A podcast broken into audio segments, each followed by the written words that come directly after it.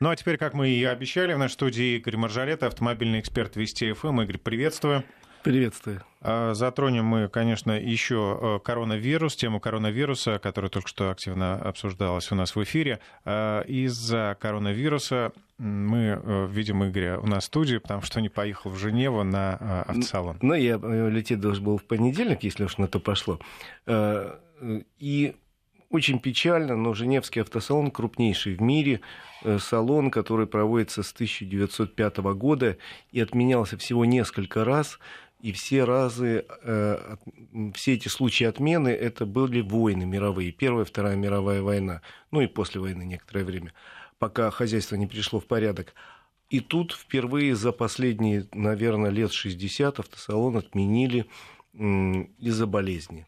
Решение это не э, автосалона, там до последнего боролись, я так понимаю. Ну, связано с тем, что, во-первых, это э, гигантские вложения, потому что тысячи автомобилей со всего мира свезли, должны быть 150 самых разных премьер, аккредитовалось только журналистов 700 человек.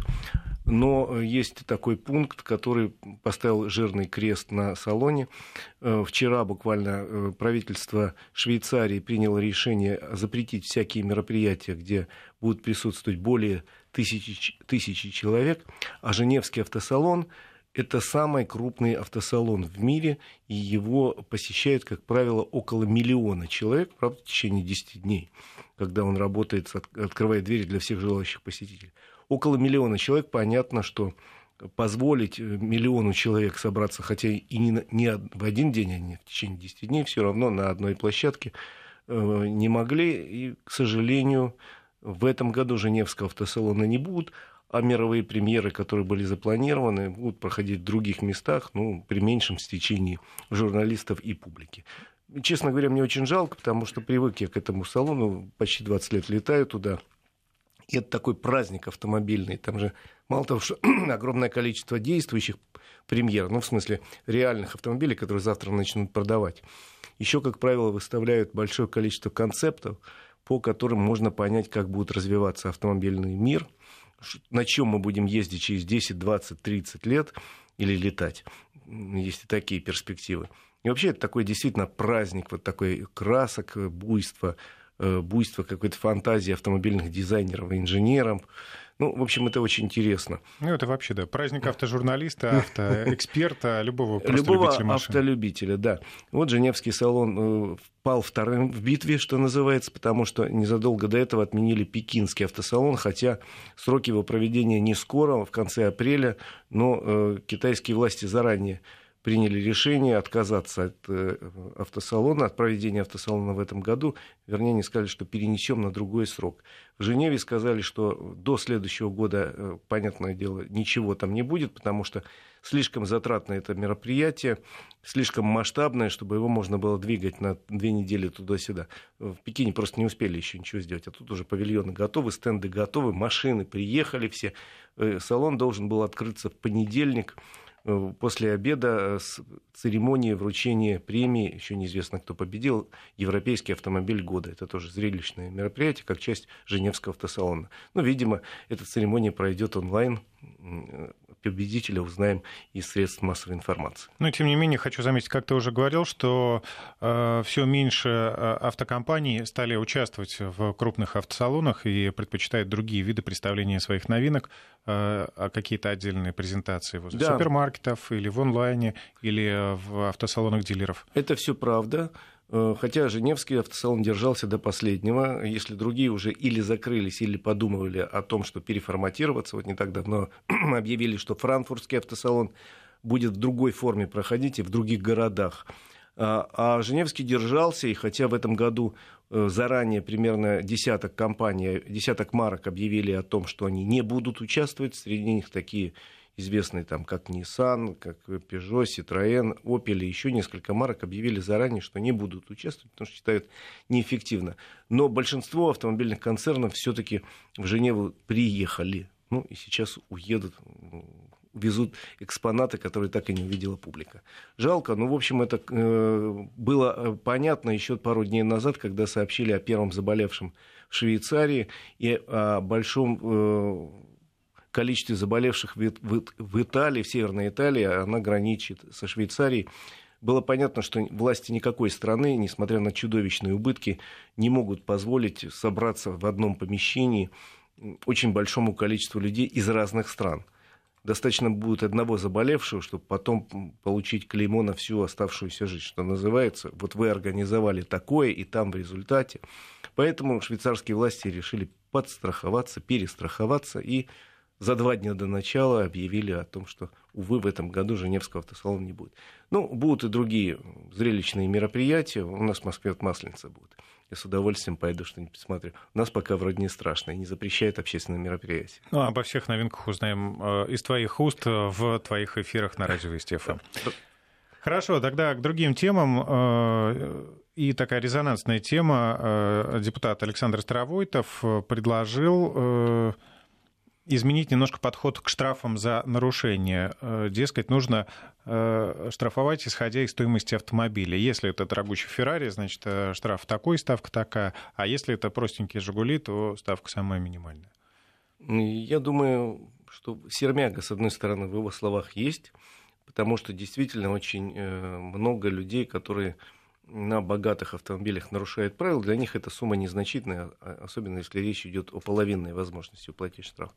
С другой стороны, опять же, могу сказать, что у меня такое ощущение, что отношение к нарушителям, таким мажорам, несколько все-таки пристальнее, чем к другим. И если в аварию попадает человек никому неизвестный, ну, попал и попал. У нас, в конце концов, к сожалению, попадают в аварию часто пока еще, и гибнут много. У нас 16 э, тысяч человек погибло за год. То есть каждый день погибает там порядка 40 человек в стране. И в большинстве этих аварий мы даже как-то не замечаем, считаем это, ну, ну да, случилось. А вот если в аварию попал какой-то известный персонаж, или сын известного персонажа, или внук известного персонажа, тут же начинают все обсуждать, э, говорить, вот, вот мажоры, они совсем распоясались.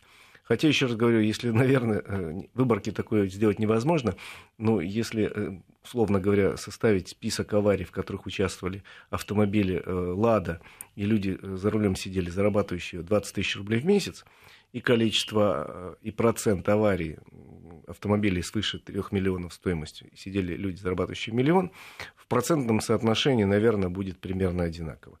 Поэтому я не считаю нужным специально пусть э, грубо скажу, но специально вводить штрафы для бедных и штрафы для богатых. Штрафы должны быть одинаковые. Главный принцип – это неотвратимость наказания. Если, условно говоря, человеку по 250 штрафов каждый день выписывать в течение недели, а их там скопится там тысяча штук, и э, отладить систему, чтобы не мог человек с тысячей неоплаченных штрафов ездить спокойно по своему городу, чтобы его брали э, ласково или не очень ласково за руку и тут же наказывали – как вот наконец-то начали, мы с тобой обсуждали, что по Москве рейды пошли и по крупным городам, отлавливать должников и злостных нарушителей. И тут, я уверяю, ни один из этих э, людей, как бы он себя не мнил мажором, э, не отделается 200-рублевым э, штрафом, а будет наказан серьезно, и все, и забудет про свое лихачество. Мы с тобой много раз обсуждали одну девушку. Ведь нашлась, э, что называется, мера взять ее за руку и от, отворотить ее от управления автомобилем. Ну, то путь был долгим и тернистым. Несколько раз все равно она усаживалась за руль, ее опять ловили. Ну вот ну, вот какие-то способы ловли, наверное, надо прописать. Какие-то способы обнаружения злостных нарушителей и э, отстранения от управления надо прописать.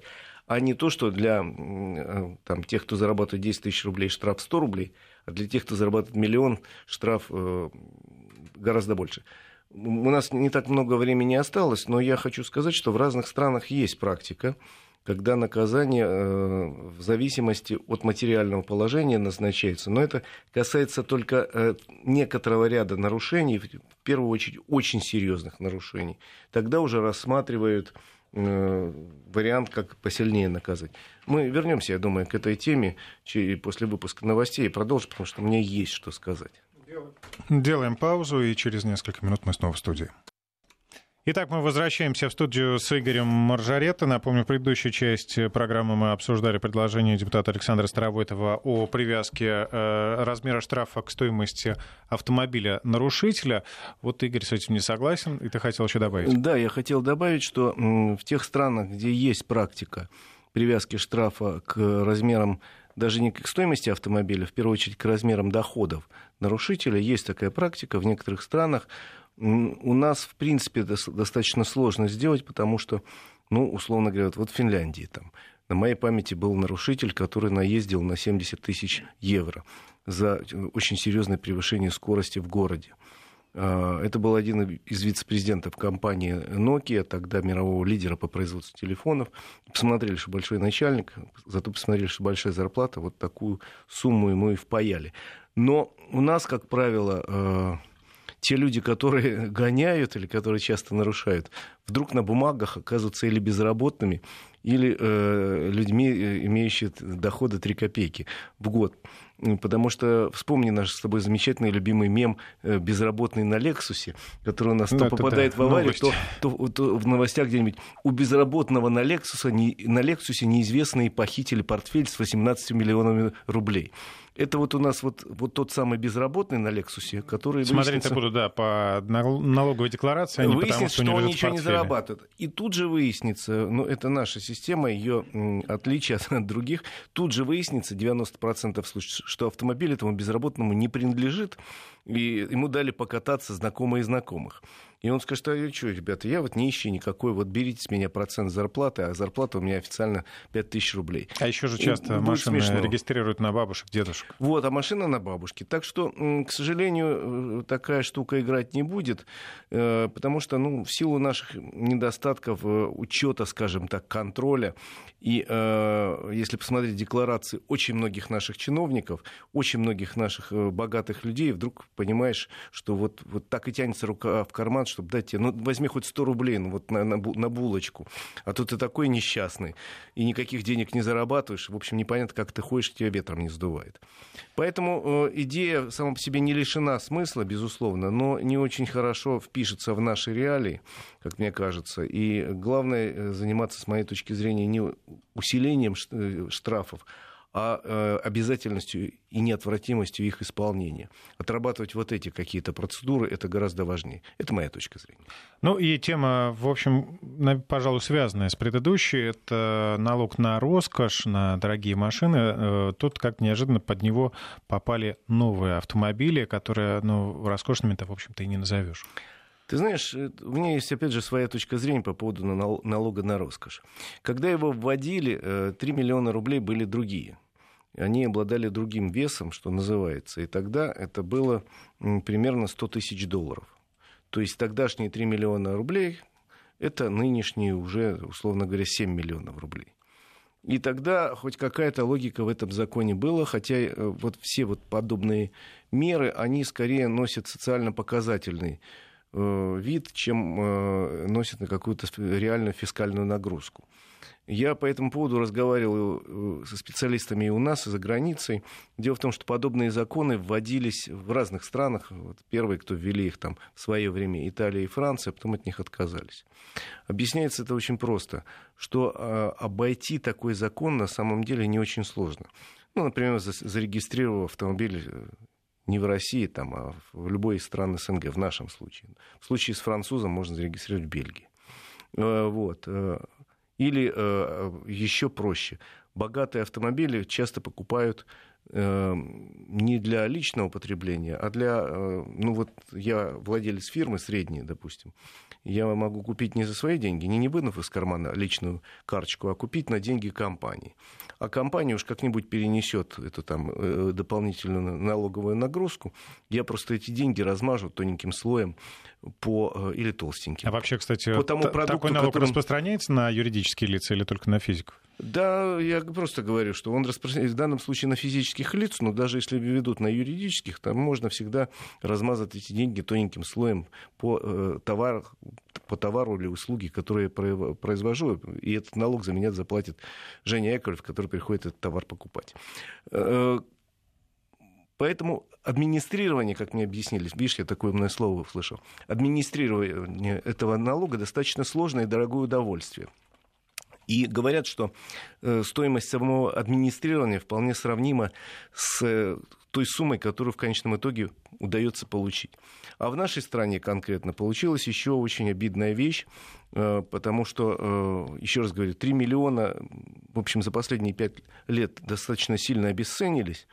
И в категорию э, роскоши уже попадают автомобили, которые ни с чьей точки зрения роскошью не являются. Это автомобили семейные, большие. Ну, так же, как Mazda, та самая CX-9, которая теперь в списке числится. Это просто большой семиместный семейный автомобиль. Какая роскошь? Да никакая не роскошь. Тем более, что такие автомобили часто покупают действительно для больших семей в кредит. И э, другие машины тоже многие, если посмотреть по списку, тоже никаким образом к роскоши не относятся, но э, список этот все каждый год увеличится, увеличится, увеличивается, увеличивается. И когда все начиналось, в списке было там 200 машин, а сейчас уже 1300. Э, я сегодня грустно пошутил, что если так дальше пойдет, через несколько лет, э, условно Hyundai Solaris, Solaris тоже будут в этом списке. Потому что как-то министерству несколько раз говорили, разные люди, депутаты в том числе, что ну, давайте, если мы действительно э, решили каким-то образом показать народу, что вот мы с очень богатых берем дополнительный налог на роскошь, потом раздаем бедным, давайте э, хотя бы списки эти делать логичными. Ну, например, в зависимости от изменения курса рубля там, и от средней стоимости автомобиля, э, поймем, что вот эти машины не надо ставить. Да, действительно, если человек покупает Бентли там, или Rolls-Royce, это роскошь. А Mazda CX-9, извините. То есть надо как-то исходить из верхней планки просто. Исходить, да, из средней стоимости автомобиля. Знаете, вот, конечно, многие говорят, да, автомобили так подорожали, так подорожали. Действительно, у нас сейчас средняя стоимость автомобиля нового в стране примерно миллион триста пятьдесят тысяч рублей. Это средняя стоимость нового автомобиля. Э, вообще, если по рынку взять.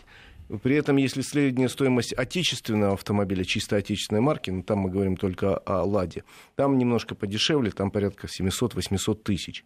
Но вообще в среднем миллион триста пятьдесят тысяч. Ну и что теперь говорит? Ну, вот такая у нас жизнь. Вот такая, а если пересчитать эту стоимость в доллары и перевести наш зарплат в доллары, получается, что э, по сравнению с э, там, пятилетней давностью практически ничего не изменилось. Мы зарабатывали меньше, но зато более весомая зарплата. Но, но... это сложный такой политэкономический вопрос. Еще раз говорю, у меня отношение к этому налогу очень странное. Он носит такой показательно социальный характер и при этом бьет людей, которые, в общем, которых бить он не должен теоретически. Ну, с другой стороны, вот слушатели пишут замечание, что для кого-то э, и Mazda CX-9 — это роскошь. Тот, кто есть, например, на Ладе Вести, он абсолютно уверен, что, конечно, эта Mazda, она э, в тысячу раз роскошнее. Наверное, так и есть, но еще раз говорю, ну, э, в принципе, надо для себя поставить цель, к которой ты стремишься. Я, например, не хочу купить люксовый там какой-нибудь седан. Не интересен он мне, э, потому что я считаю, что ну, Панте это, конечно, хорошо, но я лучше куплю что-нибудь более Почему Панте? Это просто красиво. Во-первых, да. Ну, не знаю, а вот какой-нибудь хороший кроссовер современный, э, наверное, я с удовольствием бы купил.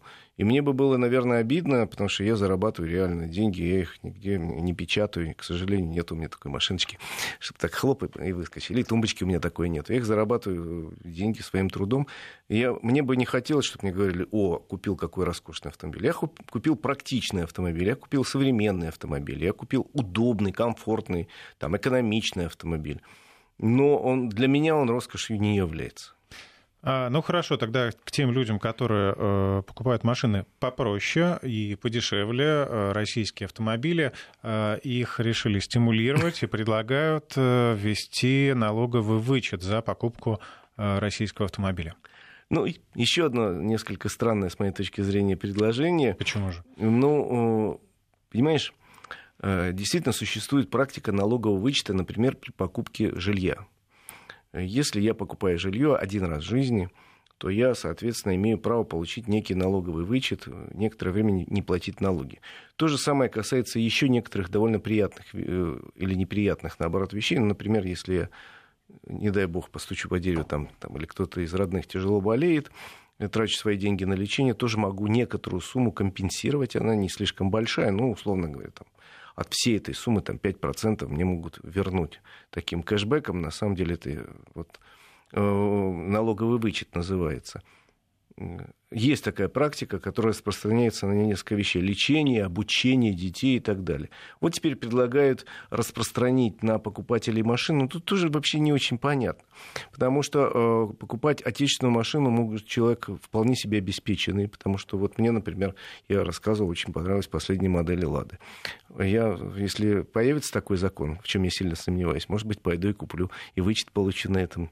Но на самом деле покупать э, вводить эту достаточно сложную систему, сложную процедуру, потому что я сам получал когда-то налоговый вычет. Мой ближайший друг тут недавно получал налоговый вычет на обучение детей.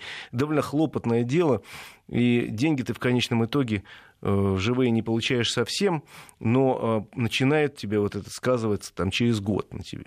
Я бы скорее, э, если мы хотим поддержать каких-то людей, больше внедрял программы государственной помощи при покупке автомобиля.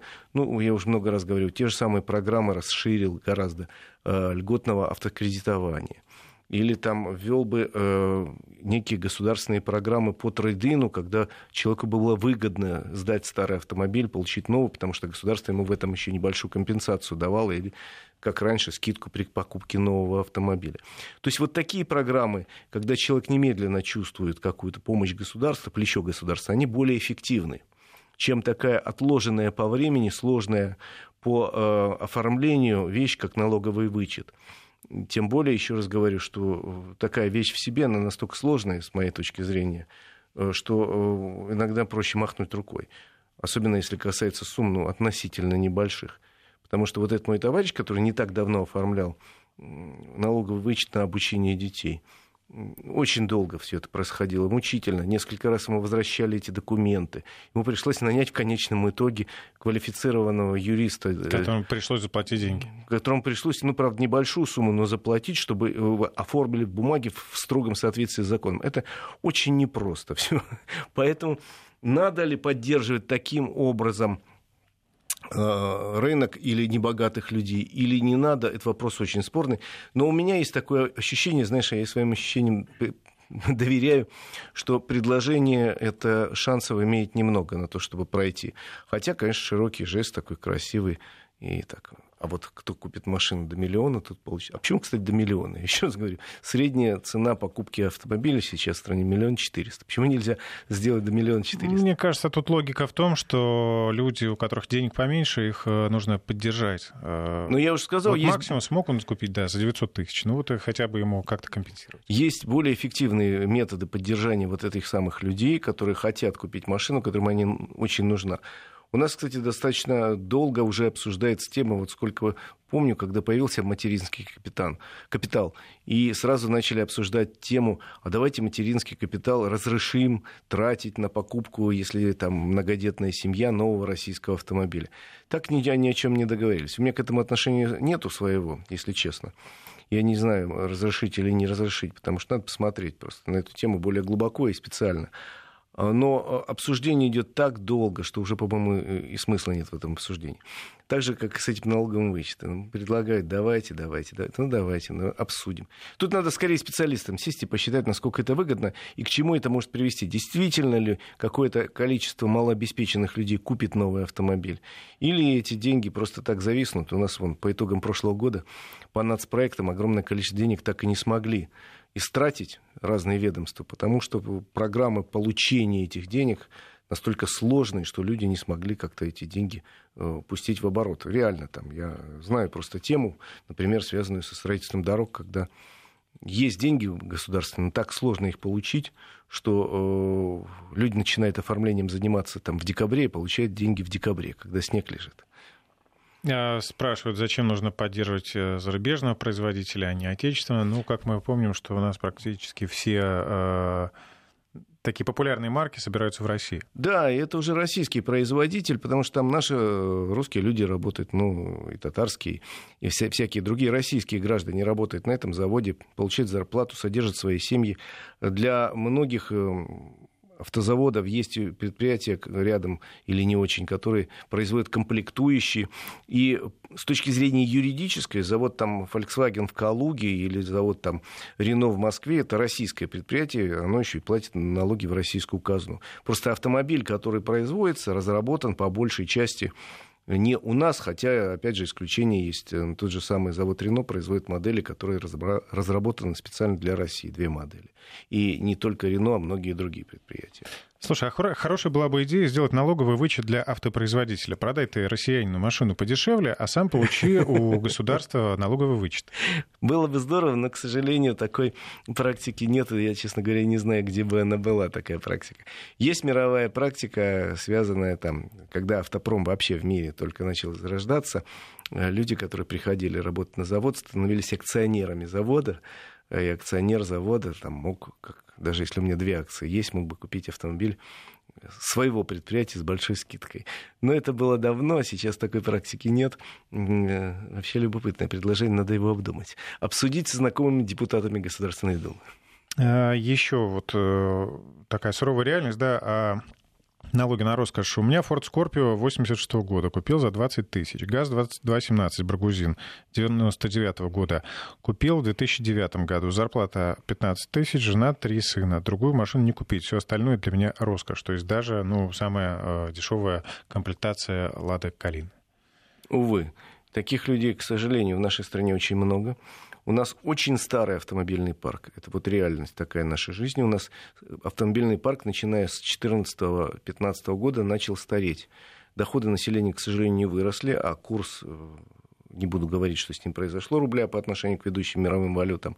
Соответственно, э, начал стареть парк, и поэтому можно сделать выводы. У нас в 2014 году средний возраст легкового автомобиля был 10 лет и 8 месяцев – Э, на 1 э, января могу тебе сказать, средний возраст легкового автомобиля 13 лет и 4 месяца. Средний возраст грузового автомобиля сни... увеличился с 17 лет до 20, нынешние 20 лет грузовому автомобилю. И не потому, что люди так любят антиквариат, я люблю ретро, знаешь, вот я на своем Скорпио 86-го да, года, вот первый парень на деревне, а потому что у человека реально нет возможности купить новый автомобиль. И когда мне говорят, э, давайте введем новые налоги и новые штрафы, это меня сильно э, обижает. Вот тут у нас, мы уже обсуждали с тобой неделю, на прошлой неделе, активно э, обсуждали предложение Министерства промышленности ввести дополнительные налоги на старые автомобили, не соответствующие норме Евро-3 и ниже, запретить им въезд в крупные города и так далее. Типа, таким образом мы людей мягко или не очень подтолкнем к тому, что он старый. Потому что они разгильдяи такие не хотят покупать, покупать новые. новые автомобили. Но, как мне кажется, это, знаешь, э, была такая королева, помнишь, Мария Антуанетта? Помнится, это она говорила, что когда искали, у народа нет хлеба, она говорит, ну, нет хлеба, пусть едят бисквиты. Вот это из той же серии люди, несколько оторвавшиеся от э, реальности жизни, особенно жизни в регионах, могут такие предложения выдвигать. Очень обидно, потому что э, даже можно не ездить в дальние регионы, можно просто посмотреть какую-нибудь картинку статистики российского автопарка с разбивкой по годам или по э, экологическому классу, чтобы понять, что ситуация очень серьезная, но чтобы ее исправить, мало э, взять человека и ударить по голове новым налогом. Кнут, конечно, замечательное дело, но должен быть какой-то пряник.